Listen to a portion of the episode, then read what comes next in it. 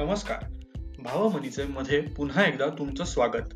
मी श्रेयस परचुरे तुमचा होस्ट मित्र आणि ह्या पॉडकास्टचा लेखक. आजची आपली कथा आहे प्रॉब्लेम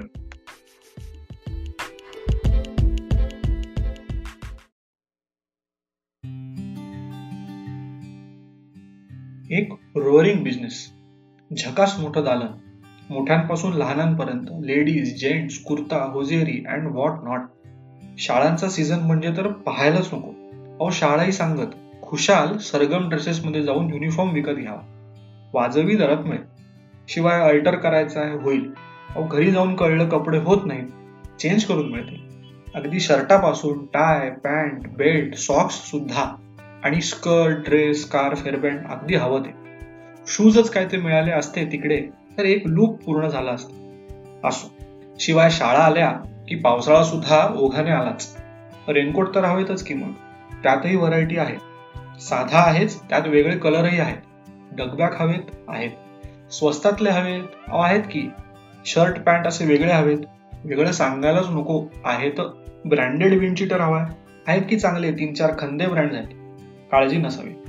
मागच्या वर्षीचं रेनकोट आहे पण त्याची टोपी मात्र फाटली आहे. मिळेल की नुसती टोपी? टेन्शन नॉट आणि मेन्शनही नॉट स्वतःचा एवढा बंदोबस्त करताय तर बिचाऱ्या त्या बॅगने काय घोडं मारलं? त्यात लॅपटॉप असेल ना? मग घ्या की त्याला एक कव्हर त्यावर पन्नास टक्के ऑफ ठेवलंय त्यांना शिवाय रेनकोट आणि युनिफॉर्म घेतलात एकत्र तर कितीला देणार म्हणता? घेऊन जाऊ फुकट बॅगचा तो रेनकोट ना घेऊन जा. परत पुढल्या वर्षी धाकटा जायला लागला शाळेत तेव्हा यालच की. अहो तेवढी दिलदारी तो बनती आहे बॉस धंदे में. हीच धंद्यातली दिलदारी होम फ्रंटवर मात्र अगदीच कुचकामी ठरली.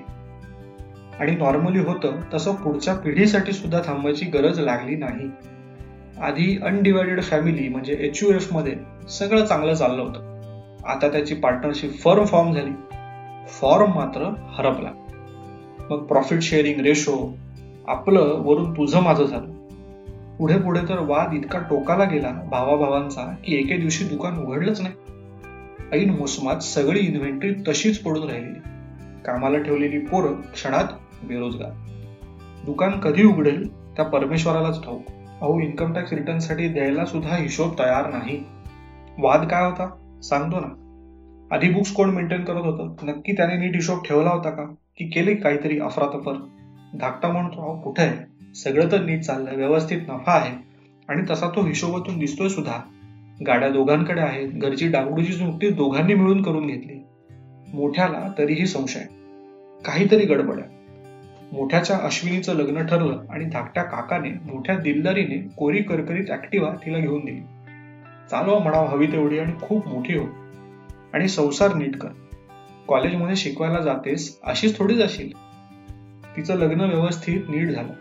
ते एप्रिलमध्ये आणि लगेच जूनमध्ये हे अचानक मोठ्या भावाने काहीतरी कुसपट काढलं. सगळ्या घरावर आणि दुकानावर अवकाळा. दुकान तेरा दिवस बंद. सरगम ड्रेसेस तेरा दिवस बंद. एक भरभराटीचं जोम असलेलं प्रस्थ संपुष्टात. तेही एका दिवसात एका संशयापायी. तेरावा झाल्यासारखं चौदाव्या दिवशी दुकान उघडलं खरं?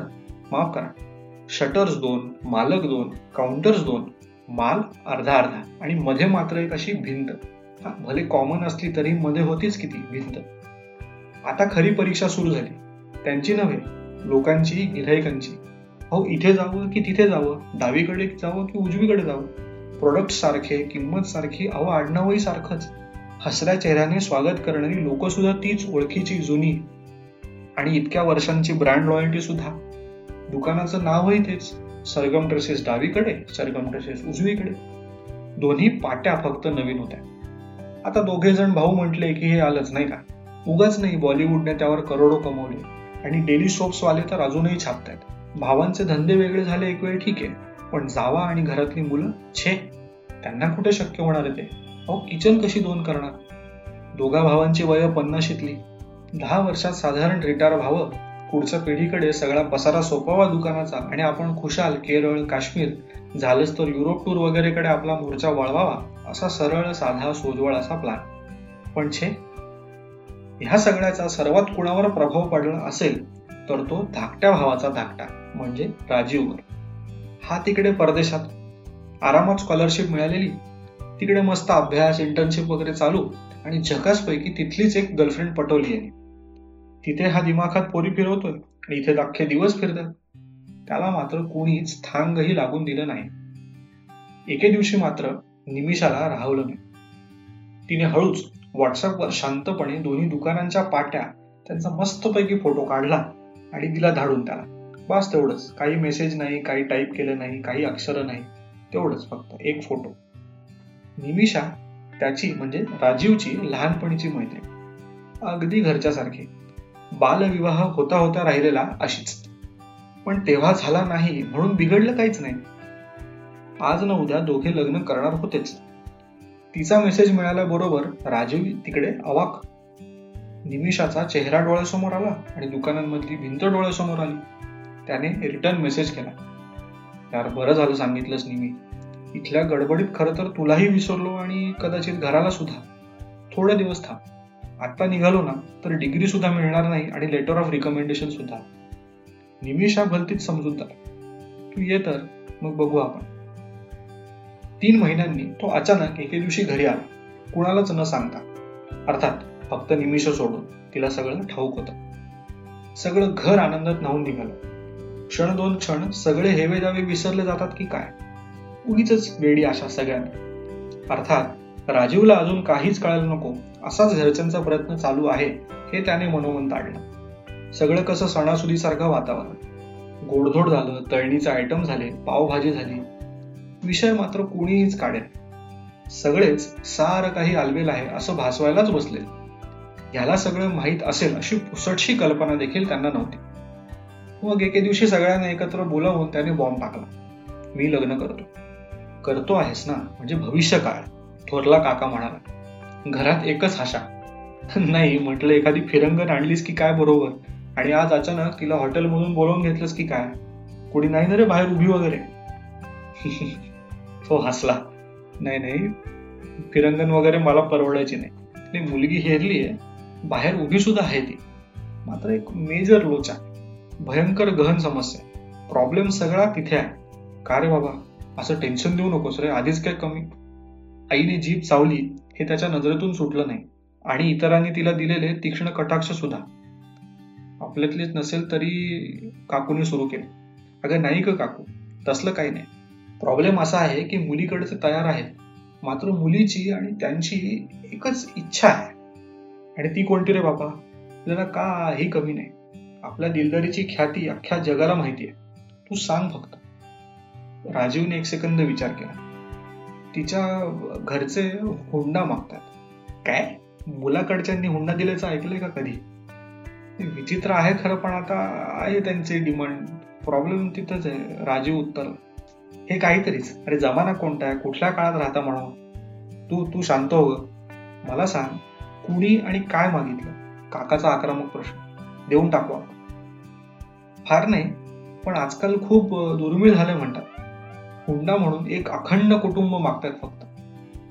सगळ्यांचे चेहरे अचानक पहिला घास खावा आणि अळणी लागावा तसे झालेले. राजीवने दाराकडे पाहिलं. अहो असं नका पाहू माझ्याकडे?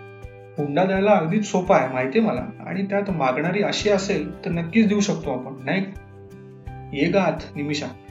त्याने हात मारले. घरची होणारी सून सारं काही ऐकत होतीच बाहेरून. ती आत आली. घरातल्यांना तिला पाहताच हायसच वाटलं. निमिषा सगळ्यांकडे पाहत होती.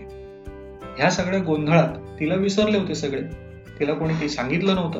आता ही हुशार निघाली त्याला ते तरी काय कारण? राजीवकडे पाहा. ती हळूच हसली. मग इतरांकडे पाहिलं. काका अहो हिशोब होत राहतात. सांगा ना मला असा टर्नओव्हर काय कामाचा ज्यातून होणारा प्रॉफिट शेअर करावा लागत असेल? तेही रेशोमध्ये आणि तेही आपल्या माणसांसोबत? घरच्यांची अवस्था पाहण्यासारखी झालेली. तो मात्र हसत होता. हुंड्यापायी हुंडा होईलच आणि आपली लाडकी मैत्रीण बायको म्हणून अजून आयुष्यात हवं तरी काय?